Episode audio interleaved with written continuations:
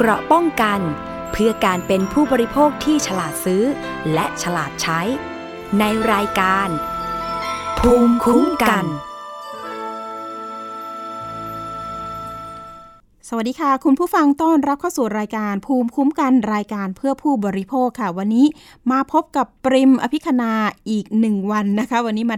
ดำเนินรายการแทนน้องๆนนักข่าวตอนนี้ก็ ผัดเปลี่ยนกันไปทำภารกิจต่างๆนะคะ เอาละค่ะ เจอกันอีกวันหนึ่งนะคะ จากที่เราเจอกันวันพุธเนาะค่ะหนึ่งชั่วโมงกับเนื้อหาสาระที่นำมาฝากคุณผู้ฟังนะคะ แต่ว่า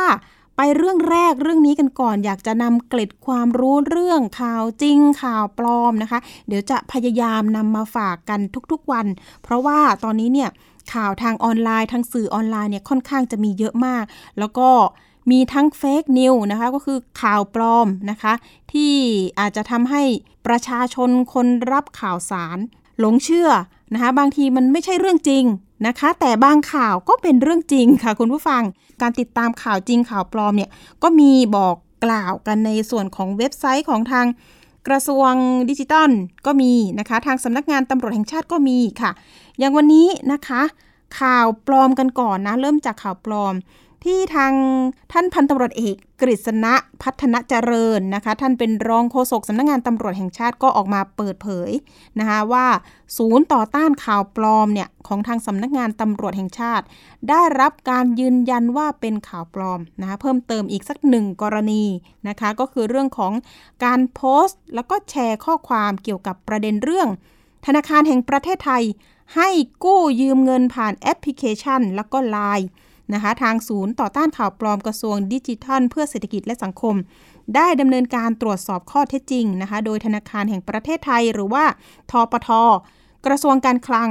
พบว่าประเด็นดังกล่าวเนี่ยเป็นข้อมูลเท็จ จากกรณีที่มีการเชิญชวน สมัครกู้ยืมเงินนะคะผ่านแอปพลิเคชันแล้วก็ไลน์เนี่ยซึ่งกำหนดให้ต้องชำระค่าธรรมเนียมนะคะ ค่าดำเนินการก่อน แล้วก็มีการส่งเอกสารที่มีการใช้ตราสัญลักษณ์ของธนาคารแห่งประเทศไทย ให้ลูกค้านั้นนะคะ ทางธนาคารแห่งประเทศไทยกระทรวงการคลังเนี่ยได้ตรวจสอบเรื่องนี้นะคะแล้วก็ชี้แจงว่าเอกสารดังกล่าวเนี่ยเป็นเอกสารปลอมค่ะคุณผู้ฟังที่แอบอ้างหน่วยงานที่ไม่มีความจริงนะคะเพื่อสร้างความน่าเชื่อถือ ให้ทางเหยื่อหลงเชื่อ หรือว่าทางประชาชนหลงเชื่อนะคะ โดยการสมัคร กู้ยืมเงินผ่านแอปพลิเคชัน และ Line ที่มีการอ้างเอกสาร ที่ใช้ตราสัญลักษณ์ของธนาคารแห่งประเทศไทย เป็นเอกสารปลอมทั้งสิ้นค่ะ เนื่องจากทางธนาคารแห่งประเทศไทยนะคะ ไม่ได้มีการทำธุรกรรมทางการเงินนะคะ ทั้งฝาก ถอน โอน หรือใช้สินเชื่อ โดยตรงกับประชาชนทั่วไปนะคะ ดังนั้นเนี่ยขอให้ประชาชนอย่าลงเชื่อข้อมูลดังกล่าวนะคะ แล้วก็ขอความร่วมมือ ไม่ส่งหรือแชร์ข้อมูลดังกล่าวด้วยนะเพราะว่ามันจะทำให้เกิดความเสียหายเป็นวงกว้างนั่นเองนะหรือว่าถ้าเกิดว่าใครมีเบาะแสหรือว่ามีข้อสงสัยเนี่ยทางธนาคารแห่งประเทศไทย เขาก็เปิดในส่วนของสายที่จะสามารถโทรไปปรึกษาหรือว่าสอบถามได้ นั่นก็คือเบอร์ 02 283 5353 หรือว่าติดตามทางเว็บไซต์ได้ www นะคะ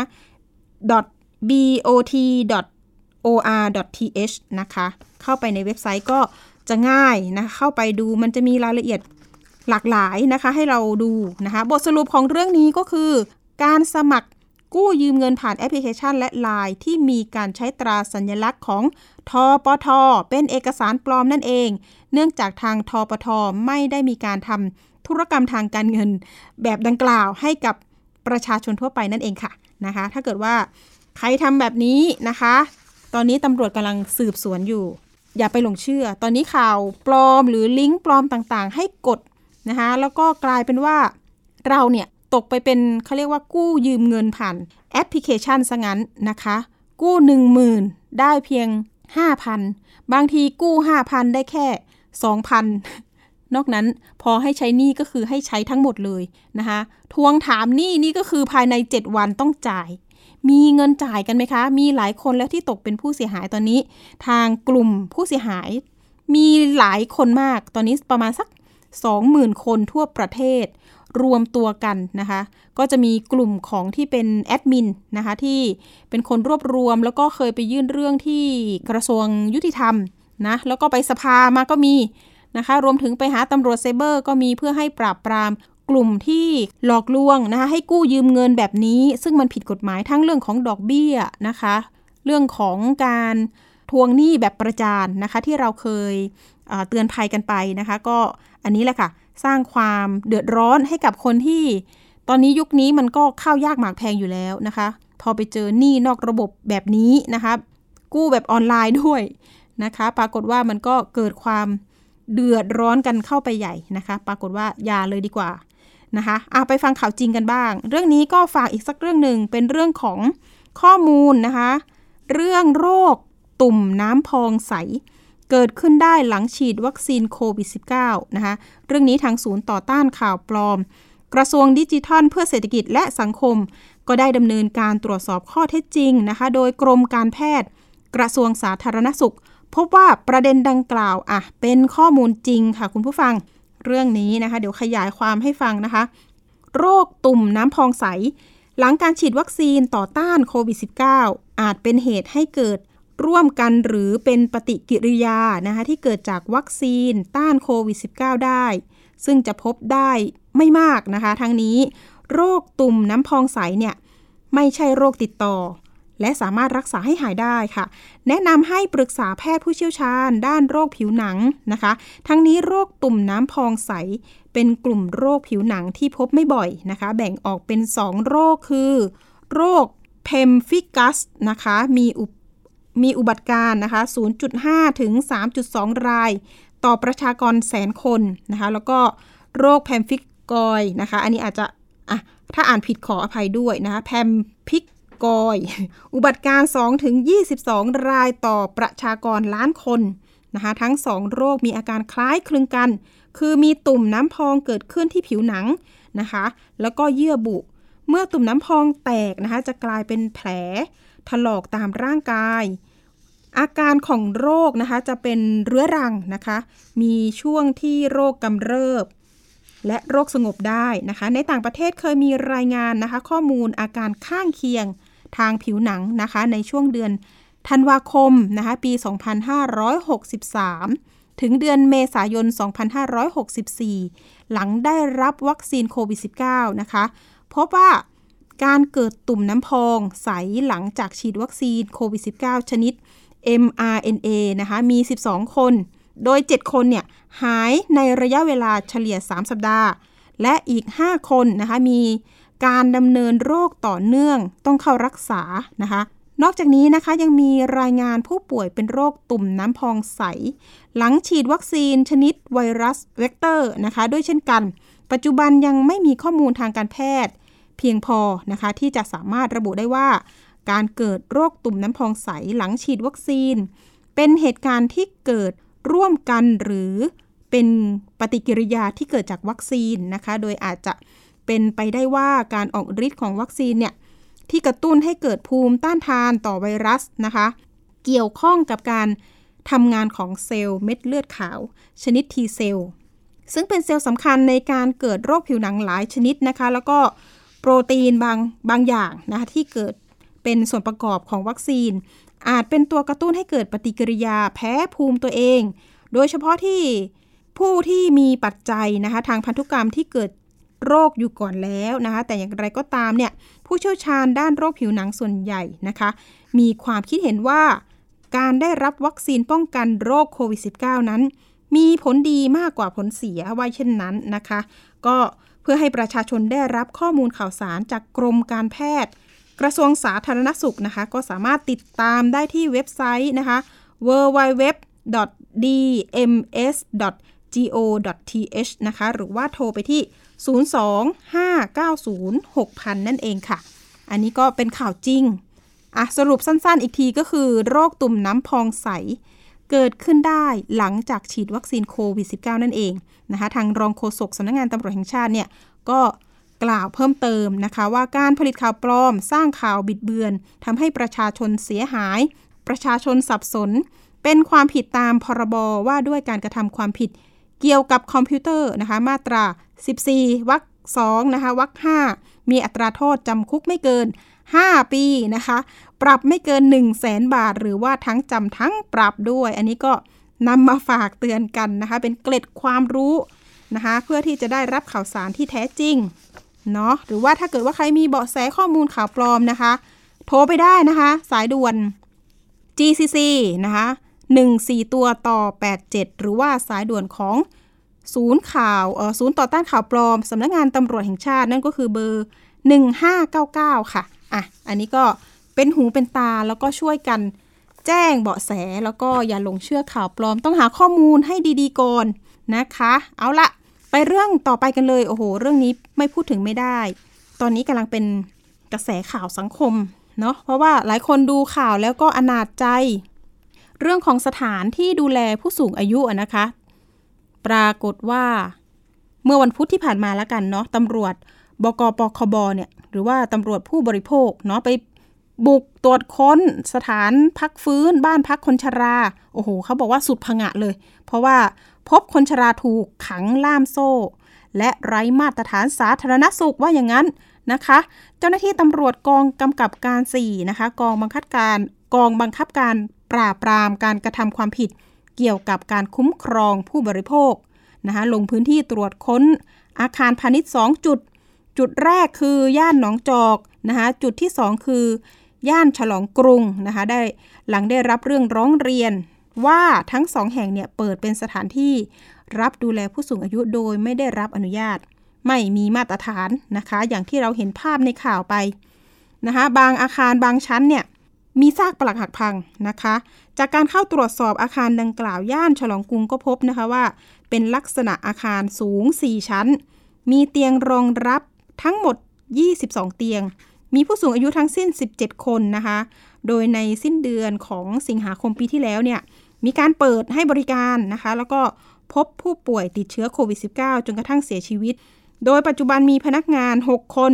ผู้ดูแลเป็นคนไทย 2 คน แล้วก็มี คนข้ามชาตินะข้ามชาติ 4 คนนะคะ ส่วนอีกหนึ่งจุดนะคะ ก็อยู่ที่ย่านหนองจอกค่ะ เจ้าหน้าที่ก็เข้าไปตรวจสอบตรวจค้นนะคะ พบอาคารมีผู้สูงอายุ พักอยู่จำนวน 20 คนนะคะ เบื้องต้นเนี่ยเปิดเป็นสถานรับดูแลผู้สูงอายุโดยเมื่อเปิดเข้าไปภายในแล้วเนี่ยเขาก็บอกว่า โอ้โหซากปลักหักพัง อุปกรณ์แตกหักเสียหายชำรุดปะปน อยู่ในห้องพักของผู้สูงอายุซึ่งไม่ถูกสุขลักษณะเลยนะคะ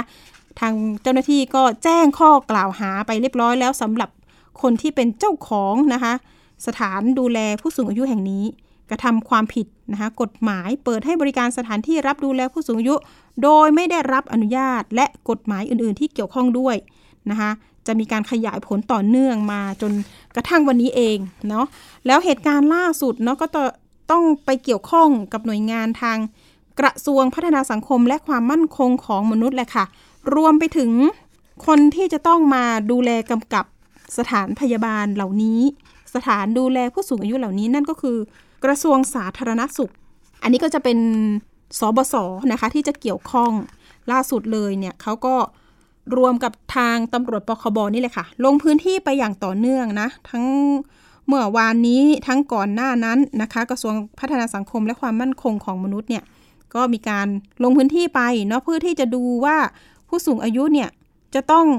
ดำเนินการยังไงต่อไป หรือว่าจะให้ติดต่อญาติกลับมารับหรือว่าจะส่งตัวไปอยู่ในสถาน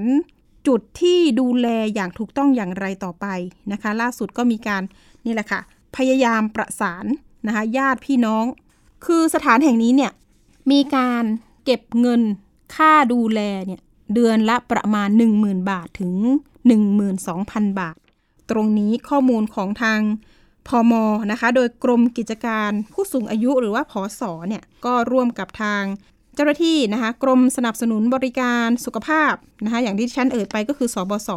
แล้วก็มีทางเจ้าหน้าที่สำนักงงานเขตลาดกระบังด้วยนะ เพื่อลงไปตรวจสอบการดำเนินการนะคะของสถานดูแลผู้สูงอายุเอกชนแห่งหนึ่ง ถนนฉลองกรุงนะคะ แขวงลำปะทิวเขตลาดกระบัง จากการลงพื้นที่ไปตรวจสอบข้อมูลเพิ่มเติมเนี่ยก็บอกว่า สถานดูแลผู้สูงอายุเอกชนดังกล่าว เปิดดำเนินกิจการโดยไม่ได้รับอนุญาตจากกระทรวงสาธารณสุข เพื่อดำเนินกิจการนะคะ สถานประกอบการเพื่อสุขภาพ ประเภท กิจการดูแลผู้สูงอายุ หรือผู้มีภาวะพึ่งพิงนะคะโดยมีผู้สูงอายุ และผู้มีภาวะพึ่งพิงภายใต้การดูแลจำนวนทั้งสิ้น 19 คนนะคะ แบ่งเป็นผู้สูงอายุจำนวน 17 คน แล้วก็มีอายุน้อยกว่า 60 ปี 2 คนนะคะสำหรับลักษณะสถานที่ดูแลผู้สูงอายุดังกล่าว จัดตั้งอยู่ในอาคารพาณิชย์สูง 4 ชั้น ขนาด 2 คูหา สภาพนี่ก็โอ้โหสุดโทมนะคะ มีเศษซากวัสดุก่อสร้างจำนวนมาก อากาศถ่ายเทไม่สะดวก อีกทั้งไม่มีนะคะไม่มีพยาบาลวิชาชีพประจำการดูแลผู้สูงอายุด้วย มีเพียงคนงานชาวไทยแล้วก็แรงงานข้ามชาติ 4 คนนะคะให้การดูแลซึ่งมาตรฐานนี่อย่าพูดถึงเลยว่าอย่างนั้นนะคะอย่างอย่างที่เห็นจนกระทั่งมีผู้ดูแลบางคนที่เขาทนไม่ได้เนี่ยค่ะเขาโทรมานะคะร้องเรียนกับสื่อก็มีการตรวจสอบดังกล่าวนะคะสำหรับการให้ความช่วยเหลือเบื้องต้นเนี่ยค่ะ ทางกระทรวงพอมเนี่ยโดยกรมกิจการผู้สูงอายุเนี่ยก็มีการนำผู้สูงอายุเพศชายนะคะจำนวน 5 คน เข้ารับบริการที่ศูนย์พัฒนาการจัดสวัสดิการสังคมผู้สูงอายุนะคะ ไปอยู่ที่จังหวัดปทุมธานี เพื่อให้การคุ้มครองสิทธิและสวัสดิการ อย่างเหมาะสมนะคะเป็นการชั่วคราวก่อน ระหว่างประสานติดตามญาติมารับผู้สูงอายุนั้นนะคะกลับไปดูแลหรือว่าเอ๊ะพร้อมจะดูแลหรือไม่อย่างไร ก็เดี๋ยวไปคุยกันใหม่ นะคะ ซึ่งผู้สูงอายุบางคนนี่นะคะ อาจจะนำเข้ารับบริการ ยังศูนย์ดูแลผู้สูงอายุเอกชนแห่งใหม่ ที่ขึ้นทะเบียนนะคะ แล้วก็ได้รับการรับรองตามมาตรฐาน ภายใต้พระราชบัญญัติสถานประกอบการเพื่อสุขภาพพศ 2559 แล้วก็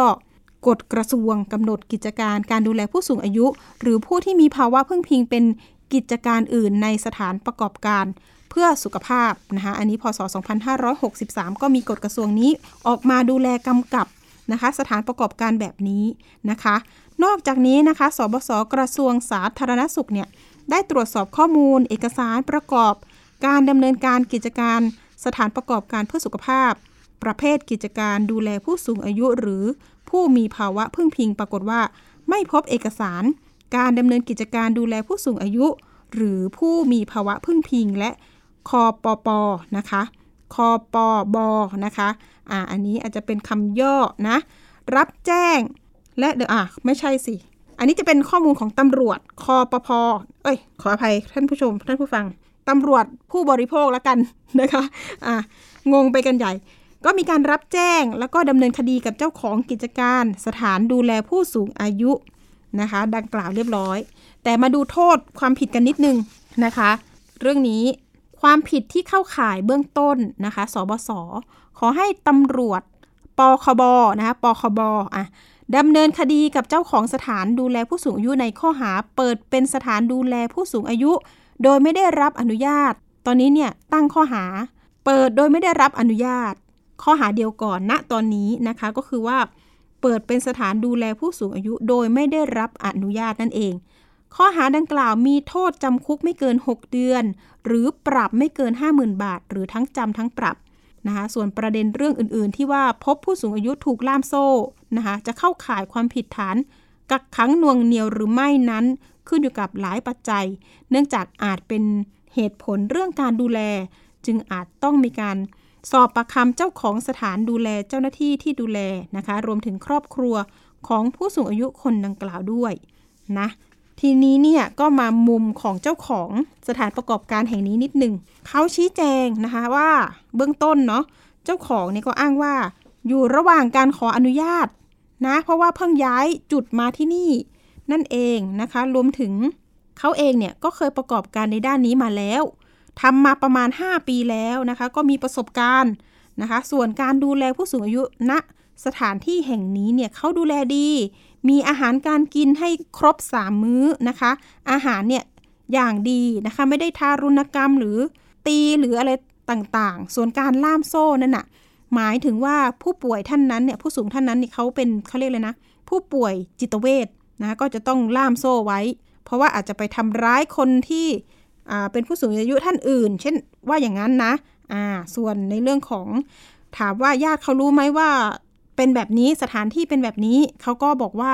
ญาติรับรู้นะคะว่าต้องอยู่แบบนี้ แล้วก็ไม่เถื่อนแน่นอน อันนี้คือคำกล่าวอ้างของทางเจ้าของสถานที่นะคะดังกล่าวด้วยนะคะอย่างไรก็ตามเรื่องนี้ก็ต้องไปสอบปากคำกันอย่างละเอียดนั่นแหละค่ะว่าจะเป็นอย่างไรนะคะ ก็เจ้าหน้าที่ก็พยายามจะให้ความเป็นธรรมเนาะเพราะตอนนี้เนี่ยมีหลายฝ่าย ก็มีเจ้าหน้าที่ที่เกี่ยวข้องลงพื้นที่ไปดูแลเรียบร้อยแล้ว ยังไงก็ตาม เรื่องนี้ก็จะเป็นเรื่องของอุทาหรณ์อีกอย่างหนึ่งในการดูแลนะคะ เปิดสถาน การดูแลคนชราแบบนี้เนาะ เพราะว่าอย่างไรก็ตามเนี่ย หน่วยงานที่เกี่ยวข้องก็ 3 หน่วยนี้แหละ พอมนะคะ สบสทางสบสเองบอกว่าการเปิดแบบนี้เนี่ยมันจะต้องเป็นตึกที่ต้องแข็งแรง ต้องถูกสุขลักษณะนะคะ ต้องมีอุปกรณ์ช่วยฟื้นคืนชีพด้วย เดี๋ยวยังไงอาจจะต้องปิดก่อน อย่าเพิ่งเปิดนะคะ รวมถึงผู้สูงอายุตอนนี้ก็กระจายนะคะ ส่งตัวไปบางครอบครัวก็มารับไปดูแลแล้วเรียบร้อย บางคนยังติดต่อญาติไม่ได้นะคะ ตอนนี้ 19 คนนี้ญาติรับไป 3 คนละนะคะ แล้วก็รวมถึงส่งไปอยู่ที่บ้านบางแค3คนนะคะปทุมธานี 5 คนนะคะรอติดต่อญาติอีกบางส่วนค่ะ อันนี้ก็เป็นความคืบหน้าเอามาบอกกัน ก็เป็นข่าวดังแหละในช่วงนี้ ใครที่มีผู้สูงอายุไม่มีเวลาดูแลอาจจะต้องมองหาสถานที่ประกอบการดูแลผู้สูงอายุแบบนี้ให้ได้มาตรฐาน แล้วก็ต้องสอบถามเขาก่อนเลยว่า จดทะเบียนไหมคะนะคะ ไม่เถื่อนนะคะ อ่านี่ก็ต้องเช็คกันนิดนึงว่า เดี๋ยวกลัวค่ะว่ามันจะไม่มีอะไรมาคุ้มครองหรือดูแลเรานั่นเองนะคะ อันนี้ฝากเตือนกันไป เอาละค่ะ ไปเรื่องต่อไปอยากจะเตือนภัยกันหน่อย มีพ่อค้าขายข้าวสารเขาขายอยู่แล้วล่ะค่ะ แต่ปรากฏว่ามีพ่อค้ารถเร่ข้าวสารหอมมะลินี่เลยค่ะ ปรากฏว่าเอาข้าวสารปลอมหรือเปล่าหอมมะลิปลอมหรือเปล่ามาขายให้เขาปรากฏว่าคนที่ซื้อต่อจากพ่อค้าที่ซื้อกับรถเร่ ปรากฏว่าข้าวหอมมะลิอะไรทำไมหุงเสร็จแล้วแข็งจังเลยนะคะ เอาละค่ะ ไปติดตามรายงานนะคะ เดี๋ยวมาพูดคุยเรื่องนี้กันต่อค่ะ กล้องวงจรปิดจากร้านค้าภายในซอยเฉลิมพระเกียรติร928 เขตประเวศกรุงเทพมหานคร บันทึกภาพรถกระบะอิซูซุสีบอลสีประตู บรรทุกข้าวสารตะเวนจอดขายให้กับชาวบ้านภายในซอยดังกล่าว นายจิรัตพรมมานนท์พ่อค้าขายข้าวสารระบุว่า เป็นรถยนต์คันเดียวกันที่เข้ามาขายข้าวสารให้กับเขาที่ร้าน นายจิรัตเล่าว่า เมื่อวันที่ 10 มกราคมที่ผ่านมา มีชายจำนวน 3 คนขับรถกระบะคันดังกล่าว เข้ามาเสนอขายข้าวสารให้ โดยระบุว่าเป็นข้าวหอมมะลิ จากภาคอีสาน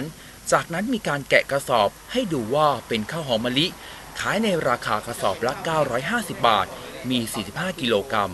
จากราคาเดิมกว่า 1,000 บาท ซึ่งขายถูกกว่าท้องตลาด นายจิรัตจึงตัดสินใจซื้อไปทั้งหมด 10 กระสอบ รวมเงิน 9,500 บาท แต่ทันทีที่ลงสินค้าให้ชายทั้ง3คนกลับมีท่าทีรีบร้อนไป โดยไม่ทิ้งเบอร์โทรไว้ให้ มาทราบภายหลังว่าข้าวภายในกระสอบไม่ใช่ข้าวหอมมะลิ และปริมาณข้าวทุกกระสอบหนักไม่ถึง 45 กิโลกรัม และยังถูกลูกค้าขาประจำตำหนิว่าข้าวไม่ได้คุณภาพ ก็ยกข้าวดูจับยกข้าวดูข้าวน้ำหนักมันหาย เพราะปกติ 45 เนี่ย ถ้าคนไม่เคยยกเนี่ยจะหนักมากเลย แต่ผมมายกแล้วมันก็คืออ่าน้ำหนักมันหายก็คือข้าวเหลือแค่ 30 โลก็คือ 2 ถังอ่าตอนแรกเราก็กะอ้าวสองถังไม่เป็นไร ก็ยอมขายขาดทุนไปแล้วกัน เพราะเป็นข้าวหอมมะลิที่เราคุยไว้อะก็คือลูกค้ามาเอาพอดี แล้วก็ลูกค้าที่เขาจะมาเอาข้าวอยู่แล้วเขาก็มาเอาไปสามท่อน พอเขาเอาไปเสร็จ เราก็โทรไปถามว่าข้าวเป็นยังไงมั่งเขาบอกว่าพี่ข้างในมันไม่ใช่ข้าวหอมมะลิเลยนะ มันเป็นข้าวขาวข้าวขาวแบบอย่างแข็งเลย จากการสอบถามลูกค้าคนดังกล่าว พบว่าข้าวที่ซื้อมาจากร้านนายจิรัตเมื่อนำมาหุงพบว่าข้าวมีลักษณะแข็งมากเมล็ดเป็นสีเหลืองปนดำแตกหัก นอกจากนี้แม่ค้าขายน้ำแข็งบริเวณใกล้เคียง ให้ข้อมูลว่าเคยมีรถเล่ลักษณะเดียวกัน ได้เข้ามาเสนอขายข้าวให้กับเธอเช่นเดียวกัน แต่เธอไม่ได้ซื้อ เนื่องจากดูไม่น่าเชื่อถือ แล้วนะพอมาหุงแล้วพอตักไปให้ลูกค้านี่มันลูกค้าตีกลับมาว่ามันมันแข็งมากพี่มันแข็งมากแล้วก็แบบเหมือนข้าวมันไม่สุกแล้วก็เราต้องไปซื้อข้าวหอมมะลิแท้มาผสมอีก เพื่อจะให้มันมันนิ่มขึ้นนะครับใช่ใช่พี่แข็งแข็งกินไม่ได้เลย ตักไปให้ลูกค้านี่ลูกค้าตีกลับมาหมดเลย ลูกค้าว่ามันแข็งมันแข็งเกิน ขอเปลี่ยน ล่าสุดนายจิรัตน์นำหลักฐานเป็นภาพจากกล้องวงจรปิด และสลิปการโอนเงิน เข้าแจ้งความกับตำรวจสถานีตำรวจนครบาล อุดมสุข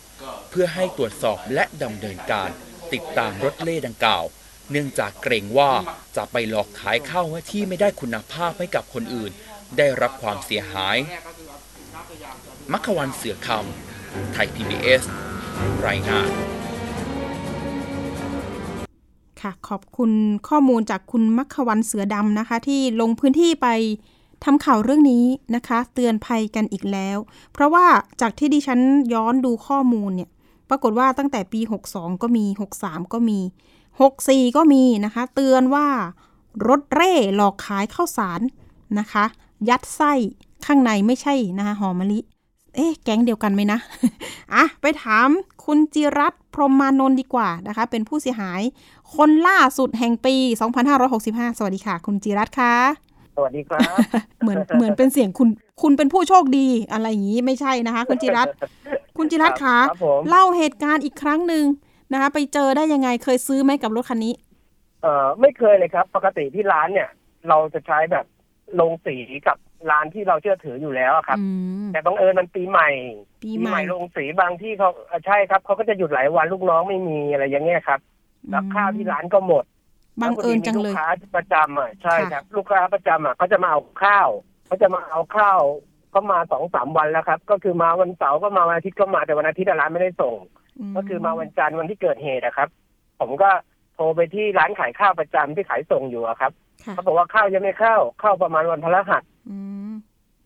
นะครับค่ะผมก็เลยพอดี อีกสักประมาณชั่วโมงเดียวครับ ก็เอ่อลูกค้าก็มาเอาข้าวอีก แล้วก็ไม่มี ก็ห่างไปอีกสักประมาณครึ่งชั่วโมงก็มีรถคันเนี้ยครับเข้ามาเล่ขายข้าว บอกว่าเนี่ยเป็นข้าวเนี่ย ผมอะทุกมาจากอีสานแล้วผมเอาลงไม่หมดเขาบอกอย่างนี้อืมก็เหมือนว่าเอามาจากปีปีใหม่อะไรอย่างเงี้ยครับ แล้วผมเอาลงไม่หมด ที่ร้านอื่นเขาเอาไม่หมดอะไรอย่างเงี้ยผมว่าข้าวมันเหลือ ผมไม่อยากเอากลับค่ะอะไรอย่างเงี้ยแล้วก็ก็แทงข้าวให้ดูครับ ใช้ที่แทงข้าวตรวจวัดข้าวครับ แทงข้าวไปในกระสอบบนสุดนะครับ ที่มันเป็นกระสอบใหญ่แล้วก็ดึงให้เราดูแล้วผมก็ดูแล้วเออเม็ดข้าวเนี่ยมันสวยอืมแล้วมันเป็นข้าวหอมมะลิเพราะว่าข้าวหอมมะลิทางอีสานนี่จะขึ้นชื่อมากเลย เรื่องความหอมอะครับอ่เราก็โอเคตกลงเรื่องราคากันนะครับ เพราะว่าข้าวสวยจริงครับ ที่เขาดึงให้ดูนะครับ ก็ได้กลิ่นจริงผมก็ถามต่อไปค่ะเออได้กลิ่นเลยครับหอมเลยกานี่คือข้าวไม่นานหอมเลยข้าวยังไม่ได้หุงก็หอมครับเอ๊ะเดี๋ยวนะ เป็นไปได้ไหมว่า ตอนที่เขาแทงไปปุ๊บข้างในนั้นมันจะบรรจุเฉพาะข้าวหอมแค่นั้น ถุงเล็กๆ อะไรอย่างนี้มีไหมยัดไส้แบบนั้น ผมผมผมผมก็คิดแบบนั้นแหละครับว่าเขาทำเป็นถุงเฉพาะมา เพราะว่ามันก็แทงอันบนสุดเลยใช่ไหมครับค่ะเขาจะวางซ้อนๆซ้อนๆมาแล้วเขาจะวางแทงอันที่บนสุด โดยที่เราก็ไม่ทันสังเกตครับ เพราะว่าแบบลูกค้าต้องการข้าวพอดีอะไรอย่างเงี้ยครับ แล้วพอดีข้าวขาด เราก็เลยลืมลืมคิดไปมากว่าเอ๊ะเอาลงไว้นิดนึงก็ได้อะไรอย่างเงี้ยครับ แล้วก็เดี๋ยว เดี๋ยวเขามาซื้อไปแล้วอะไรอย่างเงี้ยแล้วเราถึงไปค่ะเอา ข้าวของโรงสีเดิมมาอะไรอย่างเงี้ยครับอืมทีนี้ใช่ปกติที่ข้าวเนี่ยมันจะอยู่ที่ค่ะ45 โลถึง 48 โลอะไรอย่างเงี้ยครับอืมมาตรฐานนะครับ ทีนี้มันที่บอกว่า เอ๊ะไม่ถึงกระสอบหนึ่งไม่ถึง 45 กิโลเนี่ย หรือว่าตอนนั้นพี่มาเอะใจตอนไหนว่า มันไม่ใช่ข้าวหอมมะลิ คือตอนแรกผมไม่ได้เอะใจเรื่องข้าวเพราะว่ามันมี sales sales จะมาขายของลักษณะนี้อยู่แล้วไงครับอืมโดยธรรมชาติของเซลล์เขาจะมาขาย พวกอาหารสัตว์พวกข้าวอะไรเงี้ยเขาจะมาตลอดแล้วก็มาส่ง ก็คือไม่เคยผิดพลาดนะครับอืมแล้วด้วยจังหวะตอนที่ผมคุยกับเขาอยู่อะครับ คนที่ไปคุยกับผมเนี่ยก็พยายามแบบคุยกับผมอยู่ตรงหน้าที่เป็นหน้าหน้าเคาน์เตอร์ หน้าที่เป็นที่ขายของอีกอันหนึ่งอะครับ เป็นตรงที่เก็บตังค์นะครับเขาก็ชวนเราคุยอยู่ตรงนั้น แล้วพอตกลงราคาเสร็จเนี่ยเขาก็ให้ลูกน้องลงลงจากรถ ตอนนั้นนะผมเห็นอะสองคนถึงสามคนนะครับอืไม่ไม่แน่ใจว่าจะเป็นสองหรือสามคนแต่เห็นแน่ๆนะครับ แล้วเขาก็มายกข้าวลงเขาบอกว่าเฮียเอาข้าวสิบถังเอ้ยสิบท่อน ก็คือกระสอบใหญ่สิบท่อนเขาก็เอาลงเอาลงเลยผมก็บอกว่าวางตรงนั้นแหละอะไรเงี้ยแล้วเขาก็เอาวางลงอืมวางวางวางวางโดยปกติอะถ้าเราไม่ได้แบกเองเนาะแล้วเราก็ไม่ได้เห็นไม่ได้จับอย่างเงี้ย เราก็จะกะน้ำหนักไม่ถูก เพราะว่าข้าวปกติเนี่ยเขามาเขาคือเขาจะมาน้ำหนักขนาดนี้มาตรฐานอยู่แล้วไงครับ อืม แล้วเราก็คุยกันว่า ข้าวเนี่ยสี่สิบเอ่อน้ำหนักเท่าไหร่เขาบอกว่าสี่สิบห้านะสี่สิบห้าก็โอเคเพราะจะมีสี่สิบห้ากับสี่สิบแปดข้าวบางตัวน้ำหนักจะเยอะอะไรครับ ในกระสอบเดียวกันก็จะเป็น48อะไรอย่างเงี้ยครับอืมค่ะแล้วพอเขายกข้าวลงเสร็จเรียบร้อยอะครับ คือผมก็ยังไม่ได้เดินมาดูข้าว ด้วยความที่ลูกค้ามาอีกสองคน ผมก็เลยไปหยิบของให้ลูกค้าค่ะอีกสองคนที่เหลือนะครับ แล้วก็เลยคุยกัน อ่า อีกคนหนึ่งคนที่ลงไปเสนอขายข้าวเขาก็คุยกับผมชวนผมคุยเรื่องนู้นเรื่องนี้อะไรอย่างเงี้ยว่า เพื่อไม่ให้เรามาดูลงข้าวอ่าแล้วก็เป็นบอกเทคนิคอ่าเขาอ่าเออใช่ครับค่ะใช่ แล้วเราก็จ่ายตังค์จ่ายตังค์พอถึงจ่ายเก้าตังค์อะพันอ่าฮะ เกือบหมื่นห้าเก้าพันห้าใช่ครับ9,500แต่ว่าผมเงินสดในตัวไม่ถึงอืผมก็เลยให้ไปแค่ห้าพันห้าแล้วก็โอนให้อีกสี่พันอ้าวงี้เราก็มีเบาะแสสิคะ ใช่ใช่ใช่ใช่ครับอืมก็คือช่วงที่ที่โอนนะครับเขาก็เรียกคนที่มาแบกข้าวลงให้เราอะ มาบอกมาบอกหมายเลขบัญชีโอ้สงสัยจะเป็นของอ่าคนฮะแบมากบอกหซะมายแล้เลวขบัญชีนะใช่เพราะว่าโดยปกตินะครับ คนเราหอปจะล่จำอืมเออจำจำจำลำบากอยู่ถ้าไม่ได้ใช้ประจำเลยครับจะจำหมายเลขอืมธนาคารเนี่ยจะจะลำบากอยู่ แล้วเขามาบอกเสร็จเขาขึ้นรถเลยอ่าพอเสร็จปั๊บเงินเข้าเขาเขาขึ้นรถ แล้วผมก็เลยนึกถึงว่าอ้าวทำไมปกติถ้าเป็นเซลล์เนี่ยเขาจะต้องให้เบอร์ติดต่อกลับใช่ไหมครับ แต่ค่ะลักษณะนี้เขาคือเขาขึ้นรถเสร็จเขาก็เขาก็ไปเลย แล้วผมก็เลยเป็นรีบร้อนเะเะใจว่าอืมใช่ครับ ใช้เวลาไม่เกินสิบนาทีครับค่ะค่ะ คุณจิรัตน์อ่าฮะมาครับทราบทีหลังก็เพราะว่าอะลูกค้าแหละ ใช่ไหมที่เขาตำหนิมาไม่ตอนแรกอะยังยังยังไม่ตอนนั้นยังนะเลครัยบใช่ไหมผมก็เลยอืมใช่ครับ อีกกี่วันคะเพอีกราะว่ากี่วันพขับออกไปเลยวันวันนั้นเลยครับ พอรถออกไปเสร็จเนี่ย ผมมานั่งนึกว่า เอ๊ะทำไมเซลล์คนนี้ไม่ไม่ไม่ไม่ทิ้งเบอร์ให้เรา โดยปกติเซลล์จะผมจะมีเบอร์เซลล์ทุกเกือบทุกคนนะครับ ที่มาขายอย่างเงี้ยครับอืมแล้วผมก็เลยแบบ มันผิดปกติเนี่ยเลยผมก็เลยลองเดินมาดูที่ข้าวแล้วผมไปลองยกข้าวดู ยกข้าวดู เอ้า ข้าวมันมันเบาผิดปกติ เราก็ลองยกยกดูแล้วก็ลองวัดเทียบน้ำหนักดู อ้าวแสดงว่าโดนแล้วล่ะ อะไรอย่างเงี้ยอืมข้าวข้าวน้ำหนักไม่ได้แล้วล่ะตอนนั้นพอดีมีลูกค้าเข้ามาที่ร้านอีก ผมก็เลยบอกว่า เนี่ยข้าวช่วยช่วยช่วยช่วยดูหน่อยดิว่าข้าวนี่บอกเฮ้ยพี่นี่ข้าวสองถังเองเขาบอกอย่างนี้ นี่มันข้าวข้าวไม่ถึงข้าวสองถังเอง อ่า มีลูกค้ายืนยันบอกว่าโอเค แล้วลูกค้าที่จะมาเอาข้าวเขาก็เข้ามาเอาวันนั้นเลย เอาไปสามท่อนนะฮะอืมแล้ก็วคือหนึ่งน้ำหนักผมก็ก็เลไม่ยรู้ถึงว่าใช่ผมผมก็เลยยอมขายขาดทุนไปเลย คือสามกระสอบนั้นเราคิดว่าเอาอย่างนั้นเราผมขายผมซื้อมาเก้าร้อยห้าสิบผมขายไปแปดร้อยคือ คือขายเพื่อเอาทุนคืนใช่ไหมครับอ่าฮะเราเราแต่แต่เราอะคิดว่ามันเป็นข้าวหอมมะลิยังไงยังไงเราก็ขาดทุนค่ะแต่คนซื้อไปกับเราไม่ไม่ไม่ไม่ขาดทุนอยู่แล้ว เพราะเขาได้ข้าวถูกแล้วเขาก็อืมคือได้ข้าวหอมมะลิใช่ค่ะแต่พอตกเย็นเขาหุงข้าวเสร็จอะครับเขาโทรมาบอกเราว่า ข้าวมันไม่ใช่ข้าวหอมมะลิ มันเป็นค่ะข้าวขาว อ่าอะไรเขาบอกเงี้ยว่าแข็งมากตายตอนแรกนะเขาก็ยังไม่ได้บอกว่าแข็งมากอ๋อเขาก็บอกว่าพอกินได้พี่พอเขากินพูได้อย่างนี้อ๋อสรุปนิดนึงเวลาเหลือน้อยก็คือสรุปแล้ว ไม่ครับใช่ข้าวหอมมะลิอย่างแน่นอน ใช่ครับแล้วแบบเป็นการข้าวที่ขี้เหร่มากเลยครับ มีขี้เหร่กรวดอ๋อมีทั้งกรวดมีทั้งอะไรมันอย่างนี้เลยครับ มันจะเรียกว่าข้าวเก่าไหมคะไม่ใช่ข้าวเก่าครับ มันเป็นข้าวที่ว่าไม่ได้มาตรฐานเลยอืมตอนที่ผู้สื่อข่าวมาทำอะ มีกรวดมีทราย มีกรวดมีสายแล้วตายสิ่งละ เจือปนเยอะครับคุณจิรัตน์พูดถึงเป็นคดีข้าวนิดหน่อยข้าวข้าวจัดเลี้ยงอะครับโอ้โหเหรอ ให้สัตว์กิน ให้ครับไก่ผม กินอะไรอย่างใช่นี้ ครับ โอ้ใช่ครับก็นะคะ แล้วเรื่องครับ ข้อกฎหมายหมายถึงว่าเมื่อกี้บอกว่าไปหาเจ้าหน้าที่ตำรวจเพื่อจะเขาเรียกอะไรนะ ตามคดีเป็นยังไงบ้างอะย่อๆใช่ครับ วันนี้วันนี้ไปก็ค่ะ คดีครับ ร้อยเวรเขาก็ทำบันทึกประจำวันเพิ่ม แล้วก็อืม สอบปากคำเพิ่มครับ แล้วก็ให้ทางฝ่ายสืบสวนเนี่ย ดูเรื่องกล้องวงจรปิดของค่ะปทมอะครับทะเบียนครับผมแล้วก็อายัดบัญชีเรียบร้อยแล้วอืมอายัดแต่ตอนแล้นี้วทะเบียนยังเรายังไม่ได้ทะเบียนครับ เพราะว่ามันยังต้องตามฝ่ายสืบสวนยังทำการอืมตามอยู่ครับ ค่ะ พี่จิรัตน์แล้วครับบัญชีเนี่ยเขาโอน เราโอนวันนั้นมันมีการกดออกวันนั้นเลยไหมไม่รู้เหมือนกันใช่ไหมไม่ได้ไม่รู้เหมือนกันอืมใช่ครับ น่าจะแต่ก็อานะยัดไว้แล้วครับ ค่ะเออก็รู้แหละบัญชีชื่อนี้นี่นี่นี่ต้องมาให้ปากคำกับเจ้าหน้าที่ใช่ตำรวจเนาะครับ อะ แล้วครับเรื่องนี้เนี่ยออยก็ออกมาเตือนเหมือนกันนะ เรื่องของการขายข้าวปลอมให้กับผู้บริโภคนะหากตรวจพบเนี่ยมีโทษจำคุกตั้งแต่ 6 เดือนถึง 10 ปีนะคะปรับตั้งแต่ 5,000 ถึง 1 0 0 0 0แบาท แล้วก็ขอให้ผู้ครับบริโภคช่วยกันสอดส่อง รถเร่ที่ขายของหลอกลวง หากมีข้อมูลนะคะอ่าฮะให้แจ้งสสจนะคะในจังหวัดก็ได้หรือว่าเขต หรือว่าทางเจ้าหน้าที่ตำรวจนี่แหละ หรือว่าโทรสายด่วนครับออยก็ได้ นะคะโทร 1556นะคะสายด่วนตำรวจครับบกปคบ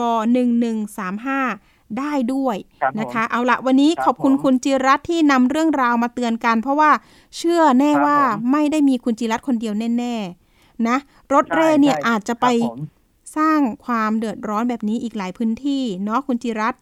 ครับยังไงเป็นกำลังใจครับผมให้แล้วก็ถ้าเกิดว่า มีความคืบหน้าทางคดีนะคะ มาอัปเดตกันในรายการครับทั้งหน้าจอได้ครับแล้วก็วิทยุได้ครับออนไลน์ได้นะคะ คุณจิรัตน์ครับผมวันนี้ขอบคุณครับมากผมๆค่ะสำหรับข้อมูล ครับผม ค่ะ สวัสดีครับค่ะ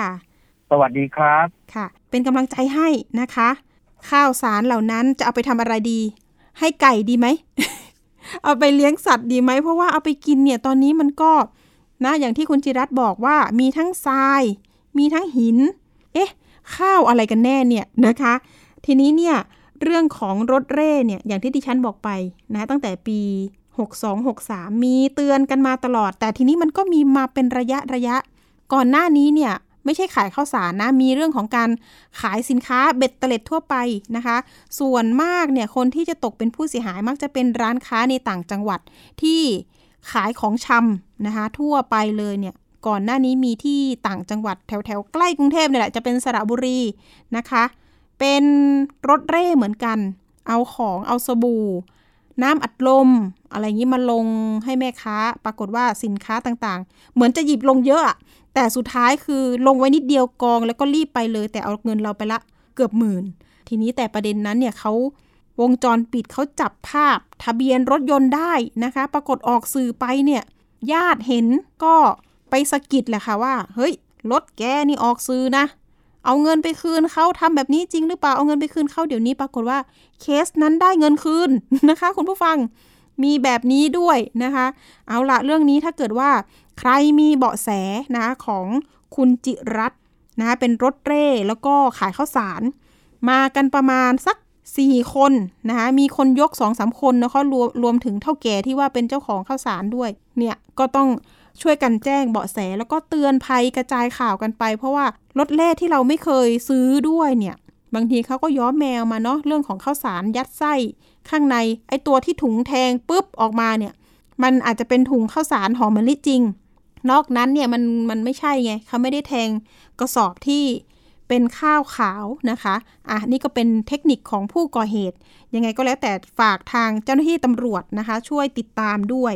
นะคะ เอาละเตือนกันไป ไปช่วงต่อไปกันเลยนะคะ ช่วงคิดก่อนเชื่อกับดรแก้ว กังสดานอัมภัย นักพิษวิทยาและคุณชนาทิพย์ไพรพงศ์วันนี้มีข้อมูลเรื่องของการปลูกกัญชาอาจปนเปื้อนสารพิษนะคะ โดยเรื่องนี้นะคะมีข้อมูลจากนักวิจัยเนี่ยได้ทำการวิเคราะห์ข้อมูลการปนเปื้อนของโลหะหนัก ในต้นกัญชานะคะ โดยเฉพาะอย่างยิ่งข้อมูลจากผลการบำบัด โดยพืชที่ใช้กัญชาเป็นตัวบำบัด รวมถึงการวิเคราะห์ข้อมูลผลกระทบ ที่จะเกิดจากการบริโภคต้นกัญชาต่อสุขภาพของผู้บริโภคนะคะ พบว่าสารเหล่านั้นก็จะถูกสะสมในไตรโคมนะคะ หรือว่าขนเล็กๆ ที่อยู่รอบดอกของกัญชา เป็นอย่างไรไปติดตามกันค่ะ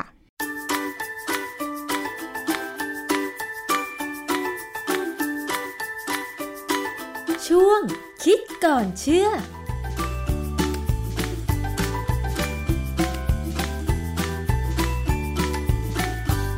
พบกันในช่วงคิดก่อนเชื่อกับ ดรแก้วกังสดานนภัย นักพิษวิทยากับดิฉันชนะทิพไพรพงษ์เช่นเคยนะคะ วันนี้เราจะพูดเกี่ยวกับเรื่องของกัญชาอีกครั้งค่ะ คุณผู้ฟัง ซึ่งกัญชาเนี่ยเป็นพืชที่มีพฤกษเคมีมีผลต่อสมองนะคะ ตอนนี้ค่ะ ถูกนำไปใช้กันอย่างแพร่หลาย โดยเฉพาะการอนุญาตให้ นำสารสกัดจากกัญชาเนี่ยมาใช้ทางการแพทย์นะคะ ก็สามารถนำมาใช้ตั้งแต่ต้นเมล็ดจนไปถึงราก โดยทางการแพทย์หลักๆ ที่นำไปใช้ก็คือ เป็นส่วนประกอบตำรับยาทางเลือก แล้วก็ตามมาด้วยการใช้ในการปรุงอาหารนะคะ ซึ่งไทยเองก็ได้มีการผ่านกฎหมายอนุญาตให้กัญชานำไปใช้ทางการแพทย์แล้วนะคะ แต่ว่าคุณผู้ฟังคะ เรื่องของการปลูกกัญชาเนี่ยมันจะเหมือนการปลูกพืชทั่วไปไหมอย่างเช่น การปลูกพืชที่ปลอดสารพิษใช่ไหมคะ แต่ว่าเรื่องของกัญชาเนี่ยเราจะต้องปลูกยังไงให้มันปลอดสารพิษ กัญชามีโอกาสที่ถ้าไปปลูกในบริเวณใดบริเวณหนึ่งแล้ว มีโอกาสได้รับสารพิษจากสิ่งแวดล้อม สู่กัญชาหรือไม่ ซึ่งเรื่องนี้เนี่ยเราอาจจะไม่คาดคิดก็ได้ เพราะฉะนั้นเรามาฟังข้อมูลทางวิชาการเกี่ยวกับเรื่องของการปลูกกัญชาว่า ถ้าปลูกในที่เช่น พื้นที่โรงงานอุตสาหกรรมอย่างเงี้ยจะมีโอกาสปนเปื้อนสารพิษได้หรือไม่ มีงานวิจัยอะไรเกี่ยวกับเรื่องนี้บ้าง ต้องไปถามอาจารย์แก้วค่ะ อาจารย์คะเรื่องของการปลูกกัญชาเนี่ยจริงๆ แล้ว มันจะต้องมีการเลือกพื้นที่หรือว่าเลือกวิธีการปลูกยังไงไหมคะอาจารย์ ครับ คือกัญชาเนี่ยเราไม่เคยคิดเลยนะ ว่าเวลาปลูกต้องเลือกดินเลือกอะไรให้เหมาะสม คือเวลาเราพูดถึงพืช ปลอดสารพิษ หรือพืชออร์แกนิก ไม่ใช่ปลอดสารพิษหรอกมันแค่ออร์แกนิกก็คือค่ะอินทรีย์เนี่ยค่ะถ้าสมมติในกรณีที่จะให้มีการรับรองเป็นมาตรฐานจริงๆเนี่ยนะผู้ที่รับรองเนี่ยองค์กรที่รับรองเนี่ยเขาจะต้องไปตรวจดูว่า ดินที่ปลูกเป็นดินที่มีสารพิษไหมมีระบบน้ำเข้ายังไง แล้วก็ห่างจากเรือกสวนไร่นาที่ใช้ยาฆ่าแมลงหรือเปล่าค่ะคือต้องพยายามทำให้สิ่งแวดล้อมเนี่ยมันสะอาด แต่คราวนี้ในกรณีกัญชาเนี่ยเราไม่เคยพูดถึงกัญชาออร์แกนิก ใช่ เพราะแค่ปลูกธรรมดายังปลูกยาก คือตอนนี้ก็ยังมีการดีเบต มีการถกเถียงกันว่า ตามกฎหมายเนี่ยประชาชนปลูกกัญชาได้เลยไหม ซึ่งจริง ๆ แล้ว ผมก็คิดว่ามันไม่ได้ เพราะว่าเขาเขียนระบุไว้ชัดในกฎหมายว่าต้องปลูกในลักษณะของกลุ่มชนใช่ไหมที่ทำคอนแทคหรือทำสัญญากับหน่วยราชการค่ะเพื่อเอาตัวกัญชาที่ปลูกได้เนี่ยส่งไปทำเป็นยาหรือเป็นอะไรก็ตามที่ตามวัตถุประสงค์ กัญชายังห้ามใช้ในการสันทนาการค่ะ คือดูดให้ให้เมาเนี่ยไม่ได้นะแต่ว่าการเอาไปกินเนี่ยอาจจะได้ เนื่องจากว่ามันมีสารที่ทำให้เมาน้อยหน่อยนะแต่ว่าผมก็ไม่ไว้ใจนะ เพราะว่าเราเคยมีตัวอย่างบ้างพอสมควรที่ว่าอาหารบางอย่างที่ใส่กัญชาเนี่ย แล้วคนกินเข้าไปเนี่ยเมาใช่เพราะว่าเขาเป็นคนที่แพ้ง่าย ไม่ใช่แพ้ง่าย เขาเป็นคนที่อ่อนไหวความไวต่อผลของกัญชา แต่ละคนไม่เท่ากันใช่นะ อาจารย์อย่างดิฉันเนี่ยครับเคยทดลองกินอาหารที่ทำจากกัญชาเหมือนกัน รู้เลยว่าตัวเองกินกัญชาไม่ได้ ใช้สารอะไรจากกัญชาไม่ได้ เพราะว่าหลังจากกินรู้สึกว่าวันนั้นจะเป็นเมนูใบกัญชาชุบแป้งทอด ตอนกินมันก็เหมือนกับกินผักชุบแป้งทอดทั่วไปอะค่ะ มันก็อร่อยมีน้ำจิ้มด้วยนะคะ แต่หลังจากนั้นค่ะอาจารย์ รู้สึกว่าตัวเองจะแบบมึนหัว รู้สึกไม่สบายตัวหายใจติดขัดเลย ก็เลยรู้ว่า ถ้าไม่มีการควบคุมการใช้กัญชาเนี่ยนะคะ ปล่อยให้เสรีเนี่ย คนที่แพ้กัญชาเนี่ยจะได้รับอันตรายจริง ๆ ค่ะอาจารย์ คือมันเป็นเรื่องที่น่าประหลาดใจ แต่ความจริงเวลาเราพูดถึงกัญชาเนี่ย เราต้องรวมกันชงเข้าไปด้วย ผมเคยนึกว่าสองอย่างเนี่ยมันต่างกัน คือดูเหมือนต่างนะชื่อชื่อวิทยาศาสตร์ของพืชเนี่ยก็มี genus กับสปีชีชื่อ genus เนี่ยอันเหมือนกันเดียวกันเลย แต่สปีชีนี่อาจจะต่างกันเป็น indica หรือเป็น sativum อะไรก็ตาม แต่ก็มีคนหนึ่งที่เขาปลูกกัญชาขายที่ต่างประเทศเดี๋ยวเขาบอกว่าจริง ๆ เนี่ยมันคืออันเดียวกัน เพียงแต่ว่า CBD ต่างกัน THC ต่างกันคือสารสำคัญไม่เท่ากันค่ะมันเป็นความหลากหลายของสายพันธุ์ สายพันธุ์เนี่ยมันเปลี่ยนไปเรื่อยๆ มันเหมือนกับการกลายพันธุ์อะเจ้ากัญชงเนี่ยจะมี CBD สูง THC ต่ำส่วนกัญชามี THC สูง CBD ต่ำ THC เนี่ยเป็นตัวสำคัญที่จะทำให้เมา ซึ่งน้ำมันกัญชาเนี่ย เหมาะกับคนที่ป่วยหนักๆในต่างประเทศหรือแม้กระทั่งในประเทศไทยเนี่ยค่ะคนที่ป่วยหนักๆเป็นมะเร็งจะเสียชีวิตอยู่แล้วเนี่ยเขาจะให้น้ำมันกัญชาเพื่อให้เคลิมเพื่อให้ไปสบาย ผมไม่จะไม่ได้ต่อต้านการใช้กัญชา แต่ผมไม่เห็นด้วยกับการใช้กัญชาในทางสันทนาการ เพราะมันอันตรายค่ะขับรถขึ้นมามากัญชาอะไรจะเกิดขึ้นนะใช่ทีนี้พอมาดูถึงความปลอดภัยในการเสพกัญชาเนี่ยถ้าไปเจอต้นกัญชาที่ปลูกในที่ที่ดินที่ที่ดินที่มันมีสารพิษเนี่ย โดยธรรมชาติเนี่ยเขาบอกว่ากัญชาหรือกัญชงก็ตามเนี่ยเป็นพืชที่เหมาะสมที่สุดในการปลูกเพื่อดูดสารพิษออกจากดินอ๋อเหรอคะเขารู้กันมานานเดี๋ยวเราจะมีถึงงานวิจัยบางชิ้นที่เขาทำถึงนะฮะค่ะเอาแค่ตอนนี้ก่อนต้นกัญชา หรือพืชพวกกัญชาเนี่ยมีมีสารพิษอะไรมีพวกโลหะหนักเนี่ยนะก็มีนักวิจัยจากสหรัฐอเมริกา ร่วมงานกับนักวิจัยจากซาอุดิอาระเบียคาเมรูนอินเดียเนี่ยเขาตีพิมพ์ บทความเผยแพร่และทบทวนเอกสารเป็น review article ซึ่งตัวชื่อบทความเนี่ยแปลง่ายๆ คือ ผลกระทบทั่วโลกจากการปนเปื้อนโลหะหนักปริมาณน้อย ต่อเศรษฐกิจของอุตสาหกรรมกัญชา ตีพิมพ์ในวารสารชื่อ Toxin Review ปี 2021 คือนักวิจัยเนี่ยเขาศึกษาแล้วเขาบอกว่ากัญชาอาจมีอันตรายเกินกว่า ตัวพฤกษเคมีที่มีอยู่ตามธรรมชาติเองค่ะเพราะมันดูดซับโลหะหนักเข้าไป เขาบอกว่ากัญชาทั่วไปเนี่ย อาจจะมีการปนเปื้อน เพราะว่าอะไรที่สำคัญคือเราไม่ค่อยมีกฎหมายหรือกับทุกทุกประเทศในโลกเนี่ย ไม่ได้มีกฎหมายวิเคราะห์สารพิษ หรือโลหะหนักในกัญชา ยังไม่มีการควบคุมอย่างนั้น บทความเนี่ยค่อนข้างยาวแล้วก็ให้ความรู้มากพอสมควร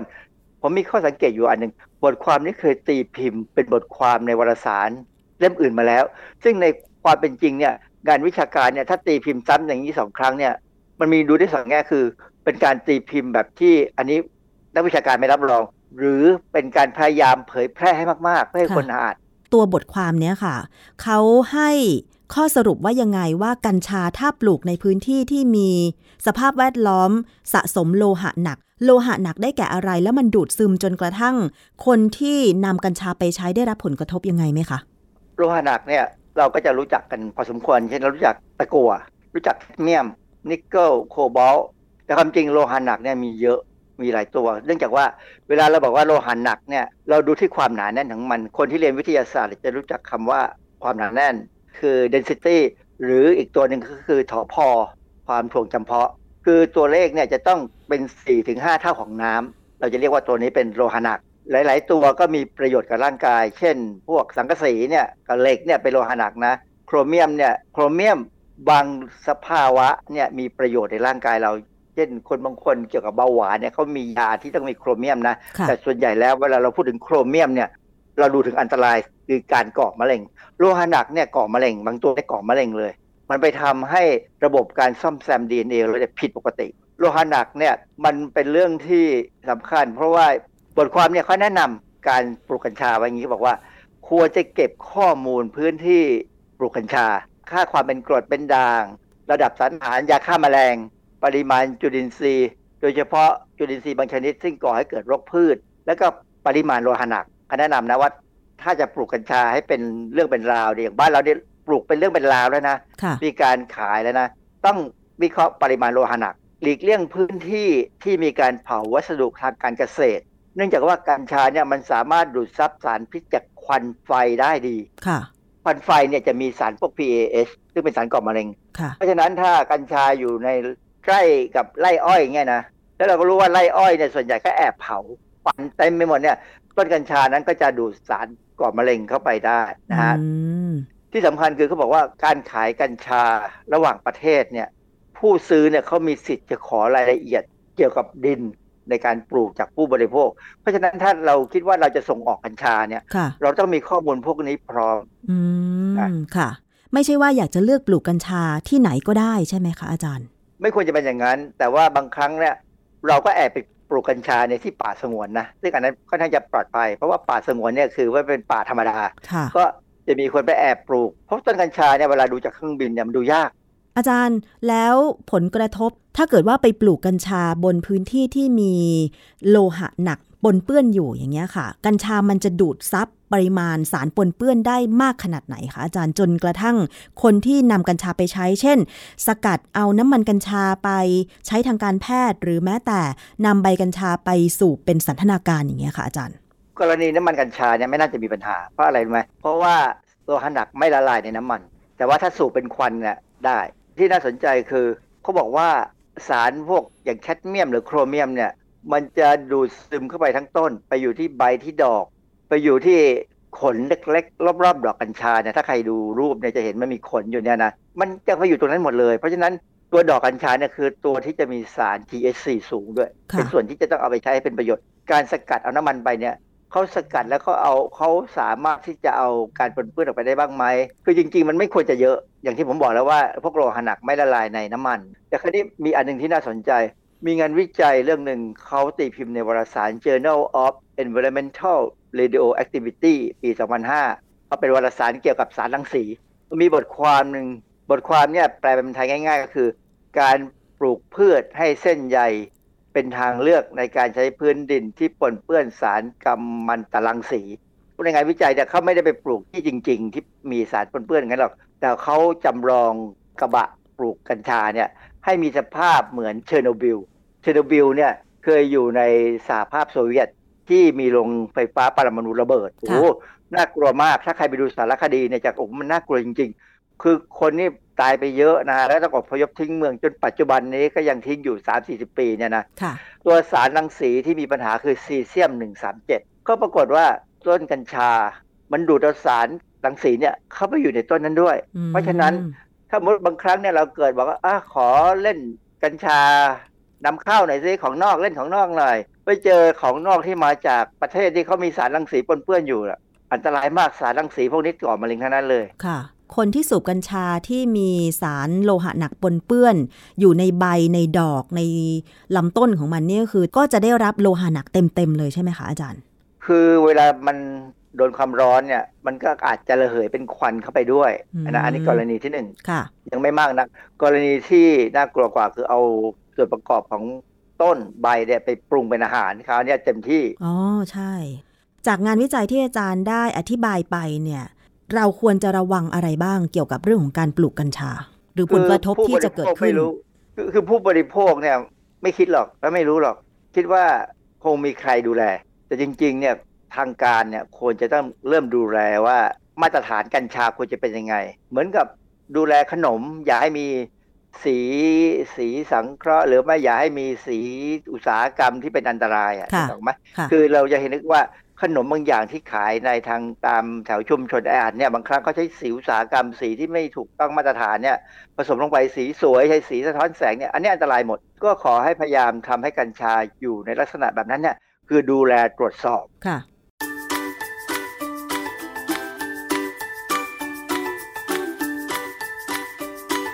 ช่วง คิดก่อนเชื่อ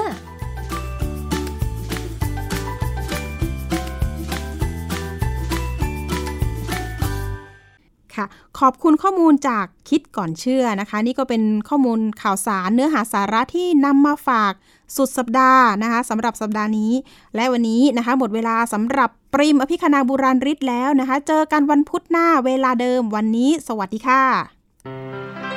เกราะป้องกัน เพื่อการเป็นผู้บริโภคที่ฉลาดซื้อ และฉลาดใช้ ในรายการ ภูมิคุ้มกัน